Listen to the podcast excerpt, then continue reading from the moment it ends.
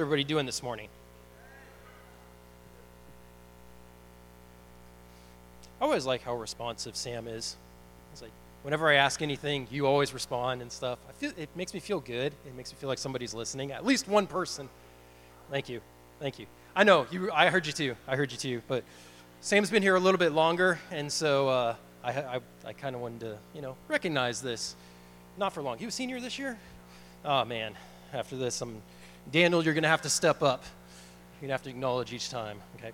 All right, so uh, we are picking up in Luke chapter 13. Uh, last week, Megan finished out uh, chapter 12, obviously, if we're picking up in uh, Luke 13 today. Um, so last week, uh, Megan pointed out while she was finishing up chapter 12 uh, that Jesus was making a point of us being ready for his return. And so in chapter 13, he kind of picks up with this same idea, um, but it's a lot more grim. It's not necessarily, hey, be ready for Jesus' return, but it's one of the ideas about you don't know when you're going to die kind of thing. So it starts a little bit more grim, but we're not gonna we're not gonna just sit and dwell in the, the grimness of hey you, you don't know when you're gonna die. So what we're gonna start in, and we're gonna look at verses one through five, and we're gonna see this story. Uh, actually, not just the story, but these news that some of the Jews come and bring to Jesus and say, hey, guess look what happened here. Uh, and then we're gonna see really what's at the heart of what they're trying to tell Jesus because he comes back and uh, mentions uh, another thing of news that happened. So, and starting in verse 1, it says, At that time, some people came and reported to him, that is Jesus, uh, about the Galileans whose blood Pilate had mixed with their sacrifices. Uh, so, oftentimes, when we think of Pilate, we think about uh, the end of Jesus' ministry when he's about to be crucified. And Jesus, uh, Pilate kind of seems to be some nice dude. He seems very logical and stuff. Um, but when we see the rest of Scripture, we see, well, he really wasn't that nice to the Jews because what is believed here in this story, this is actually the only reported incidents of incident of this story uh, is that while they were performing their sacrifices, that Pilate just had a bunch of Jews killed, and that's what they mean by him mixing their blood. And so we see Pilate wasn't just this, oh, I'm, I'm a really thoughtful person, I'm going to be nice to you, Jesus, and just pass you on. Uh, he, he really wasn't that nice to the Jews. Uh, so they come and tell Jesus the story, okay, Pilate just did this.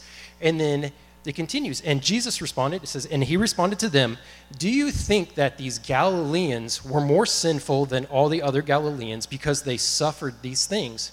No, I tell you, but unless you repent, you will all perish as well. Or those 18 that the Tower of Siloam fell on and killed. Do you think they were more sinful than all the other people who live in Jerusalem? No, I tell you, but unless you repent, you will all perish as well. Now, this is where it gets kind of like, wait a minute, this is a little bit of gloom and doom. Uh, last time Jesus was saying, hey, be prepared for when I come back. This time he's kind of like, you know, this, you tell me about how Pilate killed these people and this tower fell on these people. Well, be prepared because you don't know when you're going to die. Um, so, really, what's going on here Jesus is warning these people that brought him the news. He's warning these people about being self righteous and about their need to repent. Uh, you go, well, where, where'd you get that from? Well, because Jesus knew their hearts. They're coming along and they're saying, hey, look at this thing, this horrible thing that just happened. And Jesus is like, well, you know, I can understand what's going on in your heart because you're basically trying to say is that this horrible thing happened to these people because you think they did something horrible.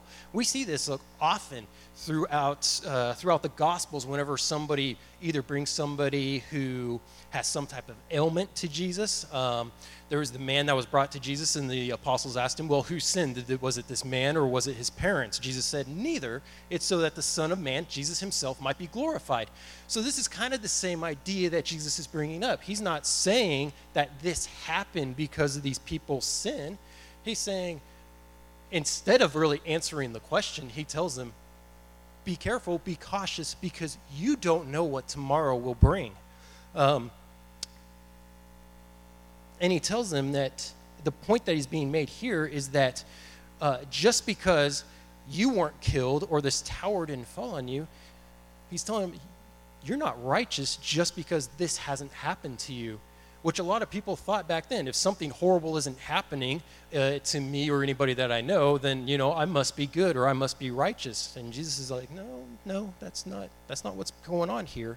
Um, Mike McKinley says this when it comes to how we think when tragedy often befalls people. Uh, he says, when we see suffering, we need to resist the urge to draw rapid conclusion about God's purpose.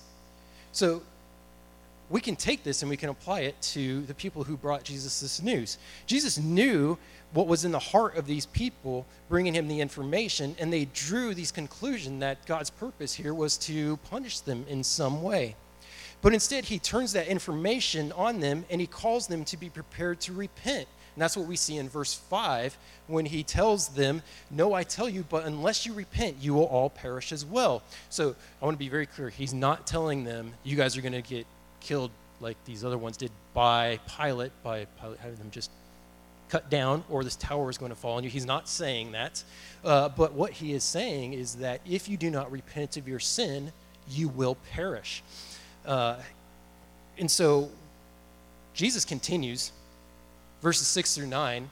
And he ends up telling this parable right after this. So he's going to try to explain it to them.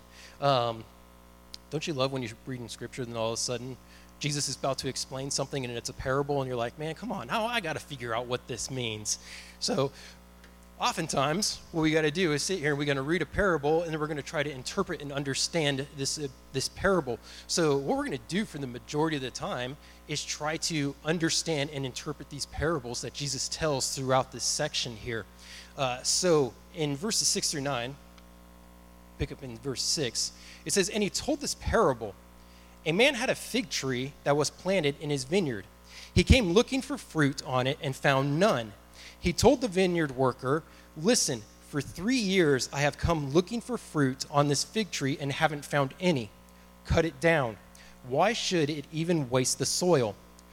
But he replied to him, so this is the, the, the vine dresser, the, the man working the vineyard. He replies to him, says, Sir, leave it this year also until I dig around it and fertilize it. Perhaps it will produce fruit next year. But if not, you can cut it down.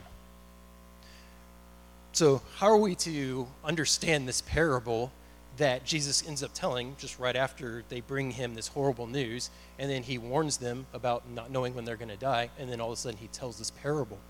So, Jesus is referring to the Jews in this passage as being like this fig tree. Um, so, the Jews, they had good, fertile soil around them. We can understand that that's what's going on here in this passage, that the soil that this fig tree is in, it's, good, it's fertile, because we see it's in a vineyard. So everything else around it's growing. Uh, even the vine dresser talks about it being good soil, but this tree isn't producing anything. So what he's telling them, the Jews, is that, hey, you all have grown up in this good, fertile soil. So what is this good, fertile soil that the Jews are growing up in? Well, first of all, they had the law, they had the prophets. So basically the law and the prophets, which were the Jewish scriptures, which is the Old Testament. He's saying you had all of this that I that God has given to you, which is good soil for you to grow in, for you to understand who God is and who to, and to know who God is.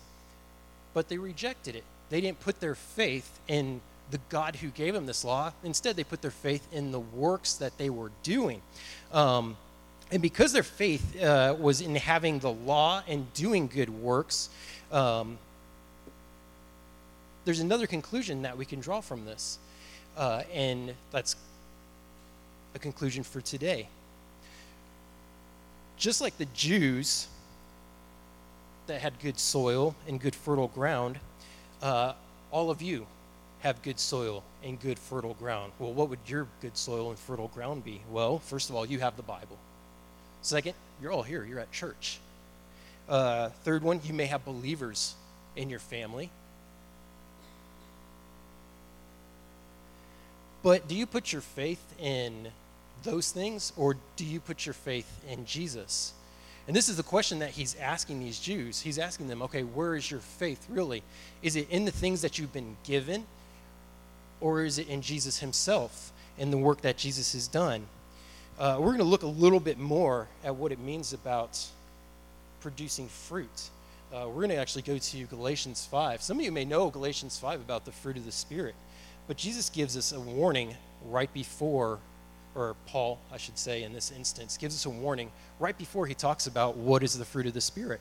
Uh, and just like Jesus is warning about not bearing good fruit or not even producing fruit at all, Paul is going to warn us about the type of fruit that we bear when we are not bearing good fruit, when we are not putting our faith in Jesus and instead relying on the things that we do. So he says here in Galatians 19 through 21, he says, Now the works of the flesh are obvious sexual immorality, moral impurity, promiscuity, idolatry, sorcery, hatreds, strife, jealousy, outbursts of anger, selfish ambition, dissensions, factions, envy, drunkenness, carousing, and anything similar. He says, I am warning you about these things as I warned you before, that those who practice such things will not inherit the kingdom of God. And then he continues. This is probably the this is the more famous part of this passage. This is one that you've probably heard of. And he continues in verse 22 and says, But the fruit of the Spirit is love, joy, peace, patience, kindness, goodness, faithfulness, gentleness, and self control. The law is not against such things. Now, those who belong to Christ Jesus have crucified the flesh with its passions and desires. If we live by the Spirit, let us keep in step with the Spirit. Let us not become conceited, provoking one another or envying one another. So we see there are two different types of fruit in this passage. One of them is of the flesh, uh, that is also known as in other places as being unfruitful. And then there's the fruit of the Spirit, which comes from putting your faith in Jesus. Now, you may ask yourself, what fruit is your life marked by? And, and what would those of you, so ask yourself, what is your life marked by? And if you don't know, then ask yourself about your friends or anybody close to your friends, your family members. Ask them, what would they say your life is marked by? Does your life show that you have the fruit of the Spirit, uh, that you are producing good fruit? Or would they say, well, no, you're not producing fruit at all, or you're just producing bad fruit that we saw in the first portion of Galatians? We're going to look at this next portion here, this next section here in Matthew. Jesus again addresses this idea of bearing fruit. And here he gets a little bit more blatant about what it means to not bear fruit. So here in Matthew 7 16 through 20, he says you'll recognize them by their fruit. He's talking specifically about people who follow him, people who put their faith and trust in him. And he says you'll recognize them by their fruit. Are grapes gathered from thorn bushes or figs from thistles? In the same way, every good tree produces good fruit, but a bad tree produces bad fruit. A good tree can't produce bad fruit, neither can a bad tree produce good fruit. Every tree that doesn't produce good fruit is cut down and thrown into the fire, so you'll recognize them by their fruit. So, just as the fig tree in, in Luke, these trees are in good, fertile ground, but only one is good, and the other, Jesus says, should be cut down and thrown into the fire. The warning Jesus gives is the same as what we saw in the first few verses of chapter 13. If your faith is not in Jesus, you will perish. So the cutting down and the throwing into the fire is a reference to either hell or eternal punishment. So, what are we supposed to do with this warning? we see Jesus warns us and says, hey, you know, your, your faith, if it's not in the right place, if you're not producing good fruit, well, the only thing you're good for is for me to chop you down and just throw you into the fire. Ah, that's pretty, that, that seems kind of harsh and just, ew, I don't like just reading that passage and just leaving it there. So we're not going to just leave it there. So what do we do? We talk about, okay, we need to put our faith in Jesus. Well, what does that look like? Well, we're, we're going to get there. We're going to tell you what it's not first.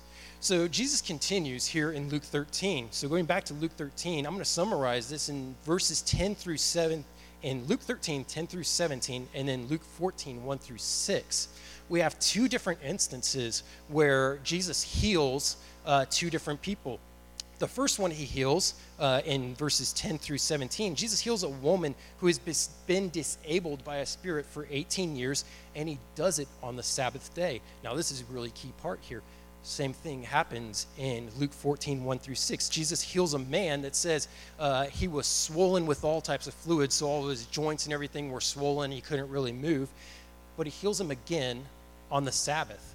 Now, here was the big issue with that is that the Pharisees didn't like it. They said, You can't do those kinds of things on the Sabbath. You can't heal on the Sabbath. Jesus is like, Bet. Really? But what he goes and shows them, he goes and asks them, and he says, Well, don't you, uh, don't you go and help your, your donkeys if they're stuck somewhere?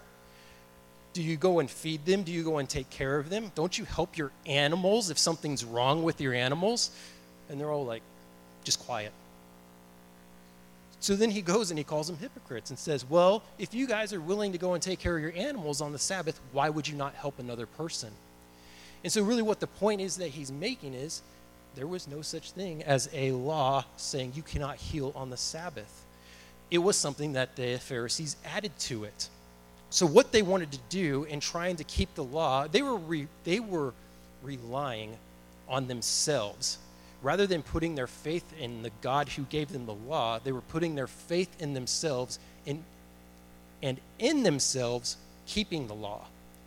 And, and in order for them to keep the law, they added to the law. So, just like a couple weeks ago, uh, when Dave was talking about the cup and he showed us this little fountain where the Jews would go and take this little cup and they would rinse it and they would wash it and basically make it clean, this was something that they added to the law in order to try to fulfill the law and try to be perfect and basically earn favor with God. But Jesus is telling them in this passage, and what he's really driving at in the healing of these people on the Sabbath is like, look, you can make all of these laws and you can try to keep these laws but where's your faith? Is it in you trying to do these works? Because you can't do it. You cannot uphold the law, is what he is really getting at. And actually, in not helping these people, you're actually breaking the law because Jesus summarizes the law in two different ways. The first one, he summarizes the law by saying, well, what is the first summary of the law? Love the Lord your God with all your with all your heart, mind, soul, and strength.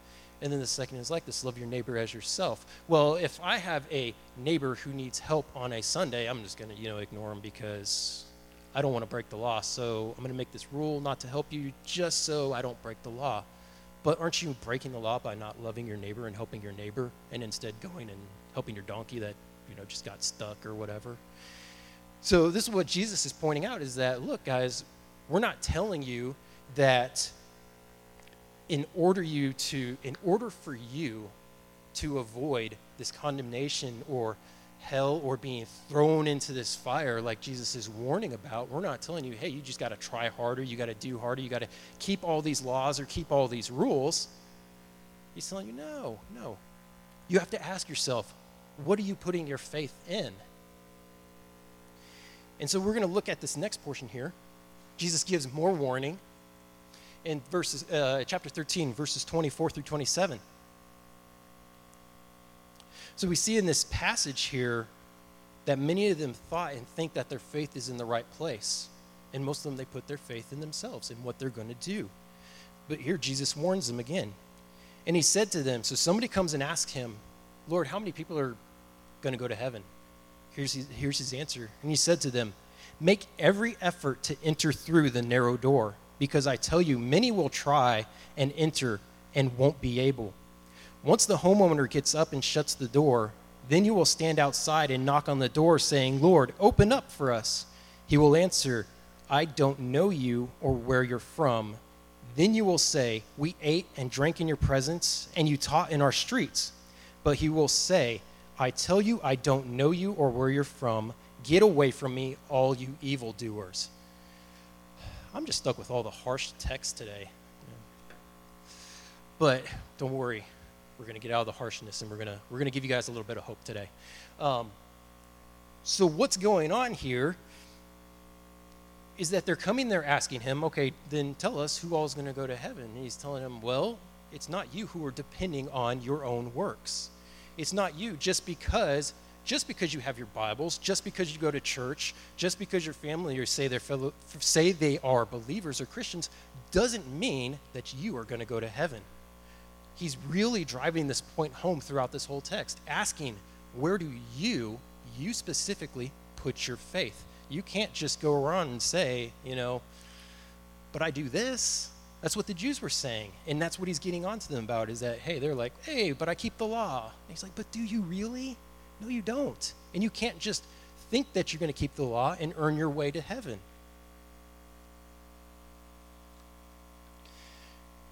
So, what is he really telling us here? What is he saying? So, I'm going to go to another passage here in Scripture. We're going to go to Romans uh, because I feel like here in this here in this portion of Romans, Romans 3, Paul is making the same argument to the church in Rome. And I feel like he really summarizes what Jesus is saying here in Luke 13.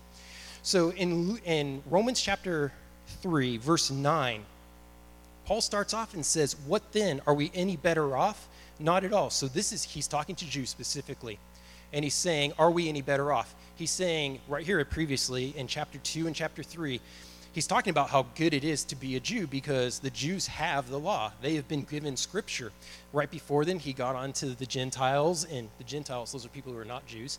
He got onto them in chapters 1 and 2 and said, Yeah, you guys are not good at all. You guys do all kinds of evil things. And then here he kind of like praises the Jews a little bit and says, Hey, you, you guys got the law. You're good. This is great. But then he ends up in in, cha- in verse 9 of chapter 3 after telling them, hey guys, Great job, you have the law. Then he asks, he says, What then are we any better off? Including himself as being a Jew. So he says, We, because he also was a Jew.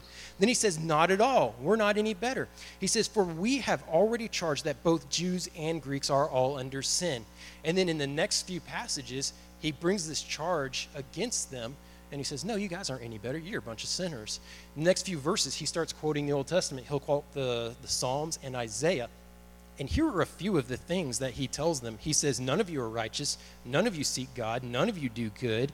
Your throats are open grave.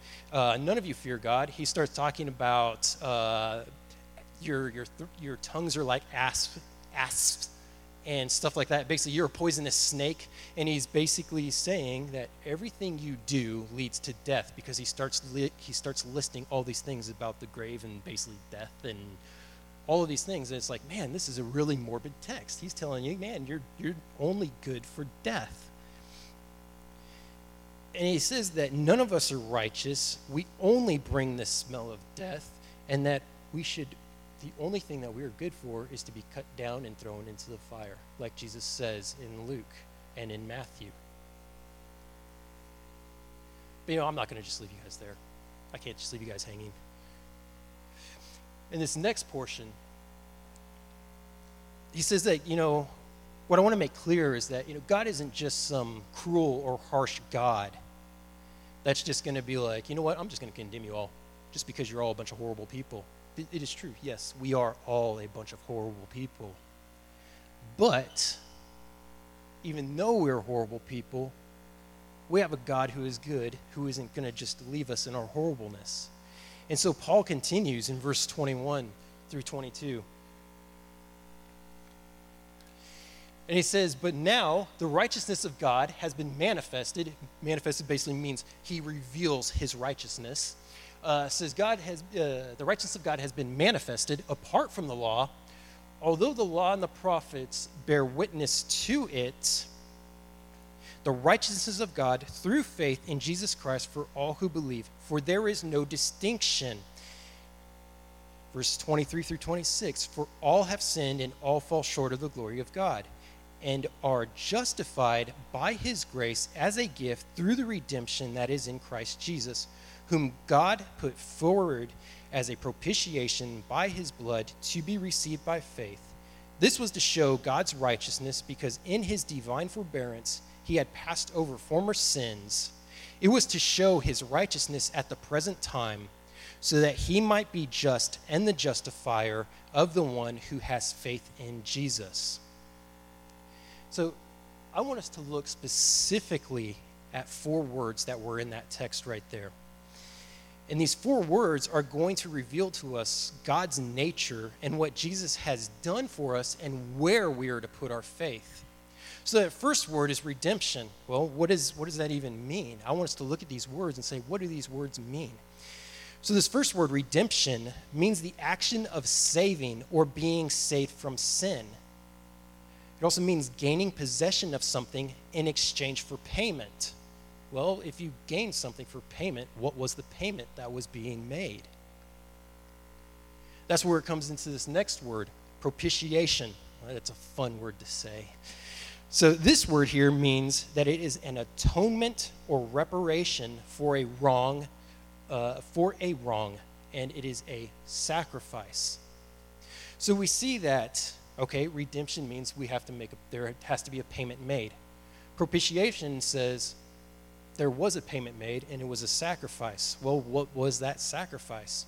Well, this next word we're going to look at, forbearance, basically it means that it's refraining from enforcing the payment of debt. This is actually a word for like once you buy a house and everything. This is a nice banking word. So, this is one of those words that you sometimes you're happy to see, sometimes you're not happy to see. Once you get older, this is one of those things you look forward to because the bank's like, "Hey, pay me my debts." Um, but they're to like, they're like, we'll wait for it though. So, this word, when it comes up in Scripture, it says that there is a debt that needs to be paid, but God is being patient in receiving that payment. So, it's kind of like we borrowed something from somebody, some money from somebody. They want to be repaid, but they're saying, Don't worry, I'm not going to make you pay me yet because I know you can't. And so, this is God right now. He's saying, hey, you know, I'm going to redeem you, but there needs to be a payment. I know you can't make that payment, so I'm going to be patient with you because you cannot make that payment. And that's where it comes this last word, justifier. What does it mean to justify? Justify means to make or declare righteous. So, what we're seeing here in this passage in Romans, we are seeing that you are a sinner in your need of saving, and you are saved by the sacrifice of Jesus. And God was being patient with our debt, but He accepted that payment that Jesus makes on our behalf. And by accepting that payment on our behalf through Jesus, we are made right with God when we put our faith in Jesus. So you hear us oftentimes talking about, hey, put your faith in Jesus. Well, what does that mean? That means that you trust the work that He has done. That means you understand that you are a sinner. You cannot do anything in the law. You can't obey the law. You can't do anything just to please God. You can't read your Bible enough to please God. You can't go to church enough to please God. You can't do anything enough to please God. So, how do we please God? Well, through faith in Christ. Is that we have faith in Christ that He did what we could not do. We could not please God by doing all of these things. So Jesus came in our place as that redemption, for, as that payment, because we couldn't make that payment. We have such a large debt that we couldn't even pay it. We have such a large debt, Elon Musk can't even pay it, or Jeff Bezos, or whoever you want to say is the richest person on the world. None of them could pay that debt. We have such a large debt none of us can fill it. And so Jesus comes and pays that debt for us. And that's what we put our faith in is that he came, he died in our place, took that debt, appeased God, rose from the dead, and has now made us righteous by putting our faith in him. He has justified us, he has declared us righteous before God. So when Jesus gives us that warning, hey, you don't know when you die, like when he talks about the tower falling or these people being killed, then he says, You don't know when you die, so where is your faith? And if you die and your faith is in Christ and you come before God, and God says, Where was your faith? Jesus is going to stand up and say, It's okay, he's mine because I justified him. I justified her. I made them righteous. This is my declaration because I did this on their behalf and they put their faith in me. So, this is what he's being laid out for us in Luke 13. You know, it may not be explicit. It takes a lot of digging to understand because sometimes parables are confusing. But when we dig more in there, it becomes more clear. And we see that all of Scripture points to us putting our faith in the work that Jesus has done on our behalf. So let's pray. Our Heavenly Father, we humbly come before you this, this day. We thank you for your grace and your mercy that you continually show us through, through the work of Christ. Father, we ask that, uh, that anything that was talked about here, that we would take it, that we would dwell on it, that we would think about it, um, that you would do a work in our hearts, uh, that we would just think about the work that your Son has done, and that, that we would surrender to him if we need to surrender. And we pray this in Jesus' name. Thank you, Chris. All right, so if you're new here,